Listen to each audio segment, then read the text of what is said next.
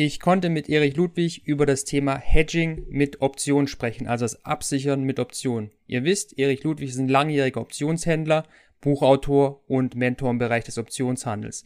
Und er beschreibt, worauf ihr achten müsst und was ihr bedenken müsst, wenn ihr mit Optionen euer Depot absichern wollt. Sehr interessant, war für mich vieles neu, aber sehr spannend und sehr informativ. Wenn es dich interessiert, bleibt dabei, viel Spaß im Video.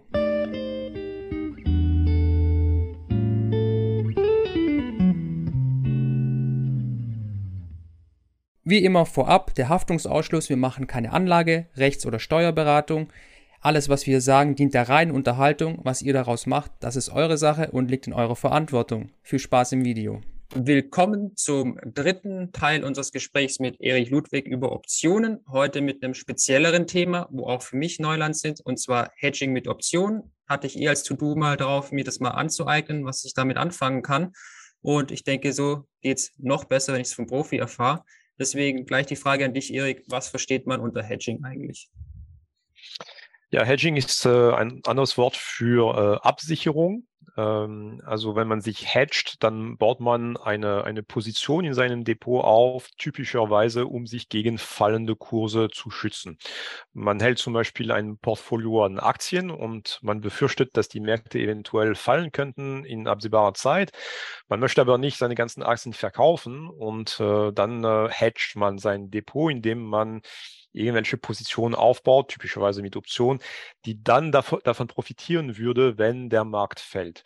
Und ähm, Hedging wird auch teilweise professionell betrieben, auch von Unternehmen. Also es gibt zum Beispiel Unternehmen, die sind davon abhängig, äh, dass der Ölpreis zum Beispiel eher äh, gering bleibt. Ich denke typischerweise an Fluggesellschaften. Und die haben auch teilweise komplette Abteilungen, die sich damit beschäftigen, so Hedging-Positionen aufzubauen, um sich gegen steigende Ölpreise zu, zu schützen. Oder ein anderes Beispiel wäre, äh, boah, ich weiß nicht, ob sie jetzt machen, aber die Aktie von oder das Unternehmen Starbucks, ja, wenn äh, die äh, Rohstoffe, also der Kaffeepreis steigt, dann hätte auch das Unternehmen vielleicht ein paar Probleme, müsste diese Preise quasi an die Kunden weitergeben. Stattdessen können sie auch Hedging mhm. äh, aufsetzen, um sich gegen steigende Kaffeepreise zum Beispiel zu schützen. Das versteht man unter, unter Hedging und äh, Hedging kann man auch als Privatanleger problemlos mit Optionen zum Beispiel umsetzen.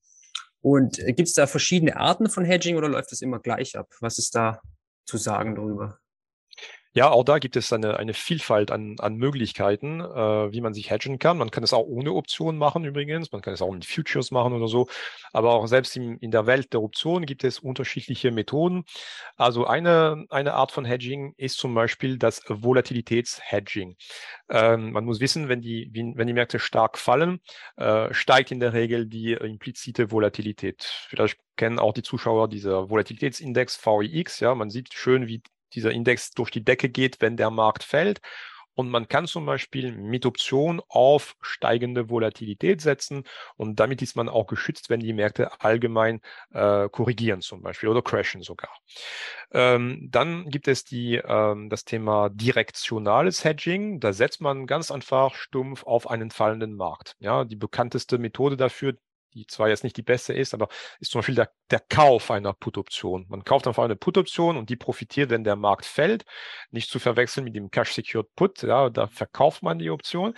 Ähm, und auch da, wenn der Markt fällt und die Volatilität steigt, profitiert man quasi doppelt von einer Verteuerung dieser Put-Option. Das ist eine Möglichkeit, äh, sich zu schützen. Es gibt komplexere Methode, aber das ist eine typische direktionale Hedging-Methode. Der Markt muss auffallen, damit diese Hedging-Position sich äh, gewinnbringend entfaltet.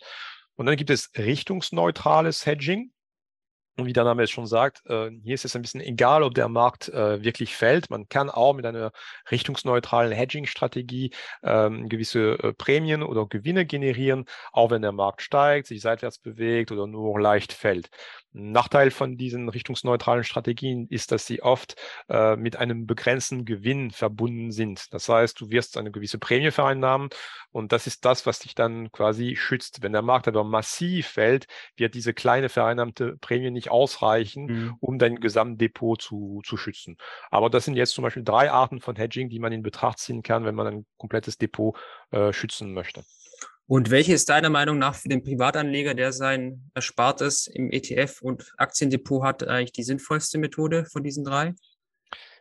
Ja, also ich, es gibt eine Technik, die ich jetzt auch zum Beispiel im Dienst von, von Planet Options da äh, umsetze. Das ist der sogenannte Bear Put Spread, ähm, dessen Konstruktion jetzt vielleicht ein bisschen den Rahmen sprengen würde. Ähm, das ist eine Kombination aus Put-Optionen. Man kauft eine Put-Option und verkauft gleichzeitig eine andere Put-Option mit gleicher Laufzeit aber mit unterschiedlichen Basispreisen. Und der Vorteil ist, dass diese, diese Konstruktion eher ähm, mit geringen Kosten verbunden ist. Also man muss jetzt nicht so viel zahlen, um diese Hedging-Positionen aufzusetzen. Und der Gewinn ist zwar auch begrenzt, kann aber schon ziemlich groß ausfallen, je nachdem, wie man diese, diese Konstruktion quasi äh, aufsetzt. Ähm, und das ist übrigens äh, ein, ein wichtiger Punkt, wenn man sich hedgt, dass die Kosten in Schach gehalten werden müssen, weil äh, es kann sein, dass das Hedging überhaupt nicht äh, äh, aufgeht, beziehungsweise nicht notwendig war im Nachhinein. Also man ist genauso wie man ein Auto äh, kauft und eine, eine, eine Vollkasko- oder Teilkaskoversicherung eingeht. Man geht jetzt nicht unbedingt davon aus, dass ein Unfall passieren wird, aber man zahlt trotzdem diese jährliche Versicherungsprämie und das ist Geld, was in der Regel verloren geht. Ja?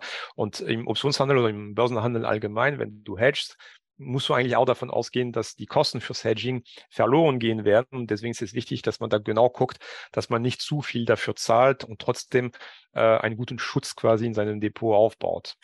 Gibt es da sowas wie eine Daumenregel, wie auch bei der Versicherung für ein Auto, dass man sagt, ja, äh, eine Versicherung vom Auto kostet ungefähr ein Prozent vom Neuwagenwert oder sowas? Gibt es da was für eine Portfoliogröße, wo man sagt, das ist vertretbar, dafür so viel fürs Hedging zu bezahlen?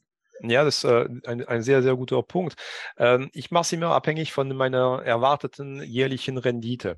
Also angenommen, ich, hab, äh, ich handle eine Strategie, mit der ich eine jährliche Rendite von 15 Prozent erzielen kann und über mehrere Jahre hinweg tatsächlich äh, hinbekomme. Dann denke ich, okay, wenn ich jetzt ein oder zwei Prozent dieser Performance opfere, um mich zu hedgen. Äh, so kann ich dann äh, meine Positionsgröße für meine Hedging-Trades quasi definieren. Dann weiß ich, okay, mhm. ich werde jetzt zwei Prozent dieser Rendite quasi in das Hedging investieren. Ich verliere dann tatsächlich zwei Prozentpunkte an, an Performance, aber dafür habe ich zumindest einen gewissen Schutz im Depot. Und wenn es dann 20 Prozent sind, die ich an Rendite erziele, dann erstmal herzlichen Glückwunsch. Mhm. Aber dann kann ich vielleicht auf drei, vier Prozentpunkte gehen äh, in Sache Hedging, ja, zum Beispiel. Mhm. Und äh, gibt es so ein paar allgemeine Kriterien, wo man beim Hedging darauf achten muss, neben denen, wo wir jetzt gerade schon angesprochen haben? Zum Beispiel, wie viel das ist, was man ähm, fürs Hedging bereitlegen sollte? Ja, es gibt tatsächlich, wenn man hedgt, äh, ganz viele, also nicht viele, aber einige Fragen, die man unbedingt für sich beantworten sollte. Und äh, die Antwort auf diese Fragen, es gibt keine richtige oder keine falsche Antwort. Das hängt wirklich von den, von den eigenen Einschätzungen ab. Also die erste Frage, die man äh, beantworten sollte, ist, wie lange möchte man sich hedgen? Ähm, es kann ja sein, dass man eine Aktie im Depot hält und man weiß, in drei Wochen kommen Quartalsergebnisse in Bezug auf das Unternehmen dieser Aktie. Äh, und man, hat Angst davor, dass diese Quartalsergebnisse schlecht ausfallen könnte. So, dann kann man zum Beispiel eine Optionsstrategie aufsetzen, die eine Laufzeit von drei oder vier Wochen hat, sodass diese, dieser, diesen Termin der Quartalsergebnisse berücksichtigt wird. Ja, dann ist es ein kurzfristiges Hedging und man ist dann nur für diesen Zeitraum geschützt.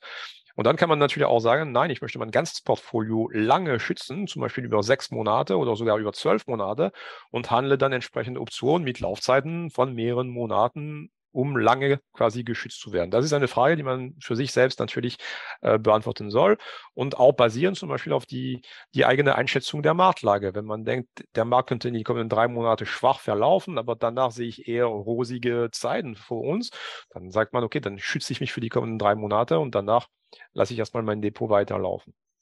Ist es vielleicht auch eine, ja, genau, noch ein Punkt. Ist es vielleicht noch auch eine Frage vom Alter? Ich meine, wenn jetzt ein 25-Jähriger, äh, der muss sich vielleicht weniger über Hedging Gedanken machen als jemand, der kurz vor der Rente steht und sein Aktienportfolio da dann bald in die Entnahmephase übernimmt. Oder wie siehst du das? Ja, das ist ein guter Punkt, wobei ich würde auch, selbst wenn ich 25 Jahre wäre, äh, alt wäre, äh, würde ich schon an Hedging denken, weil mhm. auch wenn man jung ist, hat man keine Lust, da äh, 30 Prozent Verluste zu erleiden in seinem Depot und vielleicht dann noch fünf oder sechs Jahre zu warten, bis äh, mhm. äh, sich das Ganze wieder erholt hat. Und das könnte passieren. Ne? Wir sind jetzt mittlerweile daran gewöhnt, über mehrere Jahre hinweg äh, sehr, sehr gute Rendite zu erleben. Mhm. Aber es kommen vielleicht ganz andere Zeiten auf uns zu. Und ich würde schon als ähm, junge Anleger äh, es bevorzugen, sich in Sache Hedging, äh, also Schau zu machen und Hedging-Positionen in Betracht zu ziehen. Ja. Also auch wieder ein Plädoyer dafür, sich doch mit Optionen auch zu beschäftigen, weil die einfach eine Vielfalt an Instrumenten im im Schweizer Taschenmesser bieten, wo man halt irgendwann benötigen könnte. Ich habe dich gerade eben unterbrochen, was wolltest du noch sagen? Genau, es gibt noch zwei andere Fragen, die be beantwortet werden müssen, wenn man, wenn man hedgt. Ähm, man muss auch wissen, ab welchem Kursrutsch möchte man eigentlich gehatcht werden. Äh, ist man zum Beispiel bereit, fünf oder zehn Prozent äh, Marktkorrektur selbst zu, zu, tragen? Ja, dann sagen wir, okay, dann mache ich einfach gar nichts bis zu einem, einer Schwelle von zehn Prozent Kursverlust. Aber dann möchte ich zu 100 Prozent gehatcht werden. Und diese Annahme, die nun jeder für sich entscheiden kann, die führt dazu, dass man dann gewisse Optionen wählt und nicht andere. Ja, dann sieht man, sucht man die Basispreise so, dass man tatsächlich ab 10% Kursrutsch dann diese Option sich gewinnbringend entfalten und das Depot komplett schützen. Also ab wann möchte ich geschützt werden, wenn die Märkte fallen? Und äh, die letzte Frage ist, äh, möchte ich eigentlich gegen eine Korrektur äh, geschützt werden oder gegen einen Börsencrash? Mhm. Ja, da, da auch, ja, möchte ich einfach 15, 15 Prozent Kursrutsch über mehrere Monate hinweg äh, abdecken oder möchte ich ein, äh, ein, einen Crash über Nacht quasi ähm, mhm. abfedern? Und äh, da wäre meine Empfehlung tatsächlich äh, beides äh, in Betracht zu ziehen, also sowohl ein, ein Hedging gegen ähm, kleine Korrekturen zum Beispiel in Betracht zu ziehen, ähm, also unter Berücksichtigung der eigenen Toleranz sozusagen, aber auch eine kleine Position im Depot zu haben, die eventuell so ein Black Swan-Ereignis, also ein Mega-Crash, äh, zum Teil schützen oder abdecken könnte. Mhm. Super interessant und spannend. Ähm, noch eine Frage zum Hedging insgesamt.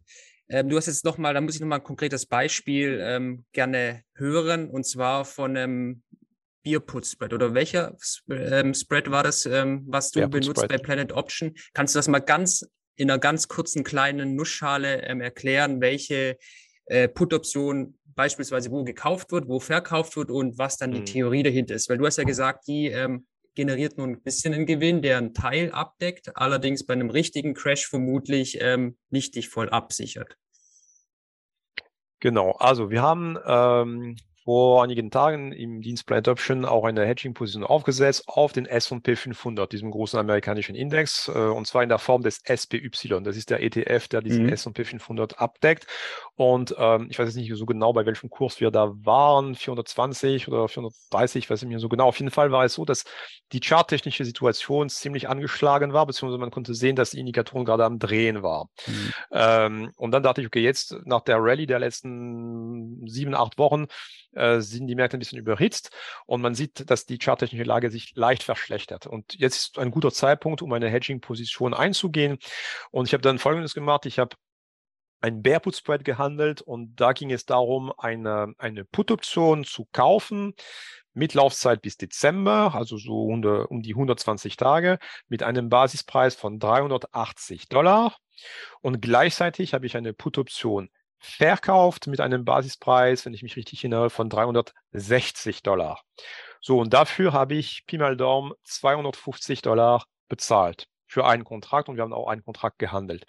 So, und äh, bei einem Bärputzbrett ist es so, am Ende der Laufzeit realisierst du den maximalen Gewinn, wenn der Index in dem Fall, der ETF, unter dem Basispreis des verkauften Puts notiert, also in diesem Beispiel unter 360 Dollar. Und da hätte ich einen maximalen Gewinn von 1750 Dollar, weil man die Differenz zwischen den Basispreis nehmen soll, 380 minus 360 mal 100, abzüglich der Kosten des, des Spreads, um die Gewinne quasi zu, zu generieren. Das Ziel ist aber nicht unbedingt, dass der, der Markt so tief fällt. Ja, also beim Hedging geht es sowieso grundsätzlich nicht darum, Geld zu verdienen. Es geht darum, die restlichen Positionen im Depot zu schützen. Ähm, aber diese Position ist jetzt, als wir gerade sprechen, schon mit, ich glaube, 20 Prozent im Plus, weil der Markt tatsächlich korrigiert hat, nachdem wir diese Position aufgesetzt hat. Das heißt, selbst äh, vor dem Ende der Laufzeit wenn der Markt anfängt zu fallen, wenn die Volatilität anfängt zu steigen, äh, kann sich diese Position schon gewinnbringend entfalten und schon hohe Gewinne generieren. Ja, das ist die Idee dahinter. Man muss nicht unbedingt diese Basispreise erwischen. Ähm, wichtig ist nur, dass der, der Markt tatsächlich diese Richtung einschlägt, damit der Bear Put Spread quasi sein, sein Potenzial quasi äh, entfaltet.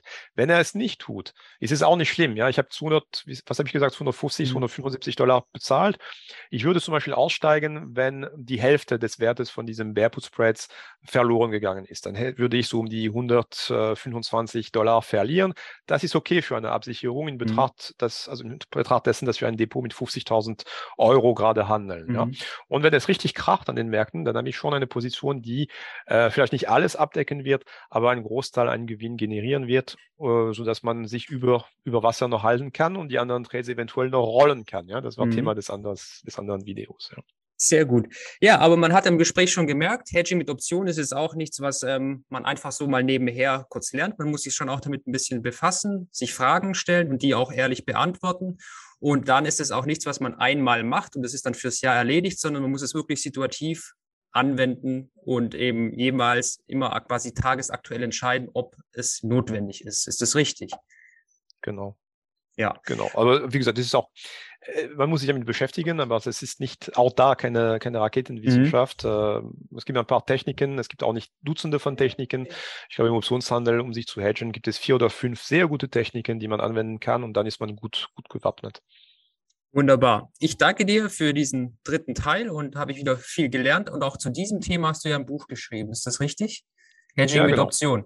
Ja. Ähm, und da ist es noch ganz interessant. Da hatte ich Erik Ludwig bereit erklärt, unter einen von den Kommentatoren eines seiner Werke zu verlosen. Das äh, wähle ich aus. Also vielleicht, äh, ähm, Like bitte, fleißig kommentieren, auch Fragen stellen, die ich dann auch gern weiterleite und vielleicht kriegt man auch noch eine gute Antwort. Und unter einem von den Kommentatoren äh, verlosen wir das Buch. Das schicken wir euch dann zu. Dann habt ihr auch noch was, ähm, noch mehr gelernt. Ja, ich bedanke mich für deine Zeit. Ich hoffe, wir können das vielleicht irgendwann wiederholen zu einem anderen Optionsthema und dann sehen wir uns, liebe Community, beim nächsten Video. Bis dann und danke, Erich Ludwig. Danke auch. Bis dann. Tschüss. Wenn du auch mehr über den Optionshandel lernen willst, zum Beispiel, ob Optionen dir als Privatinvestor im Aktien-ETF-Bereich irgendwelche Vorteile bringen, Kleiner Spoiler, das können sie. Oder wenn du regelmäßige Einnahmen erzielen willst durch Optionsprämien, dann schau doch mal bei uns auf dem Blog vorbei. Dort haben wir eine hundertprozentig kostenfreie neunteilige Artikelserie, wo wir unseren Werdegang im Bereich der Optionen dokumentiert haben. Alles zu Optionen. Was ist eine Call-Option, was ist eine Put-Option? Welchen Broker sollte man wählen? Was für Strategien gibt es für Anfänger, die gut funktionieren? Wo muss man aufpassen? Und natürlich auch das leidige Thema der Steuern. Alles ist mit vielen Step-by-Steps hinterlegt, vielen Bildern und Screenshots und natürlich Videos, in denen wir in unseren Depots zeigen, was wir tun, dass ihr das möglichst anschaulich habt. Wir haben auch eine rege Telegram-Gruppe mit auch ein paar sehr erfahrenen Optionshändler drin, wo wir auch quasi über den Tellerrand hinausschauen und auch komplexere Strategien uns anschauen, so dass wir immer Neues lernen und immer mehr erfahren. Wenn das was für dich ist, dann guck doch mal vorbei, lese es dir durch. Wie gesagt, 100% kostenfrei. Ich verlinke es unten in den Show Notes und lass doch auch ein Feedback da. Hat es dir gefallen? Was fehlt dir? Wir wollen ja auch besser werden, deswegen ist uns jede Kritik auch recht. Und in diesem Sinne wünsche ich euch einen schönen Tag und wir sehen uns beim nächsten Video. Danke, dass du bei dieser Podcast-Folge dabei warst. Du konntest was mitnehmen? Leite ihn gern an deine Freunde weiter, die mit dir Vermögen aufbauen wollen. Geteilte Freude ist doppelte Freude. Alle wichtigen Links der Folge findest du in den Show Notes. Wenn du den Geldschnurrbart Podcast aktiv mitgestalten möchtest, verlinke @geldschnurrbart auf Instagram und stell uns deine Frage. Vielleicht ist sie dann schon bald Thema in einer neuen Folge. Ansonsten hilft uns jede Bewertung auf iTunes oder Spotify. Vielen Dank dafür. Auf das unser Vermögen und unsere Zufriedenheit weiter wachsen. Bis zum nächsten Mal, dein Geldschnurrbart.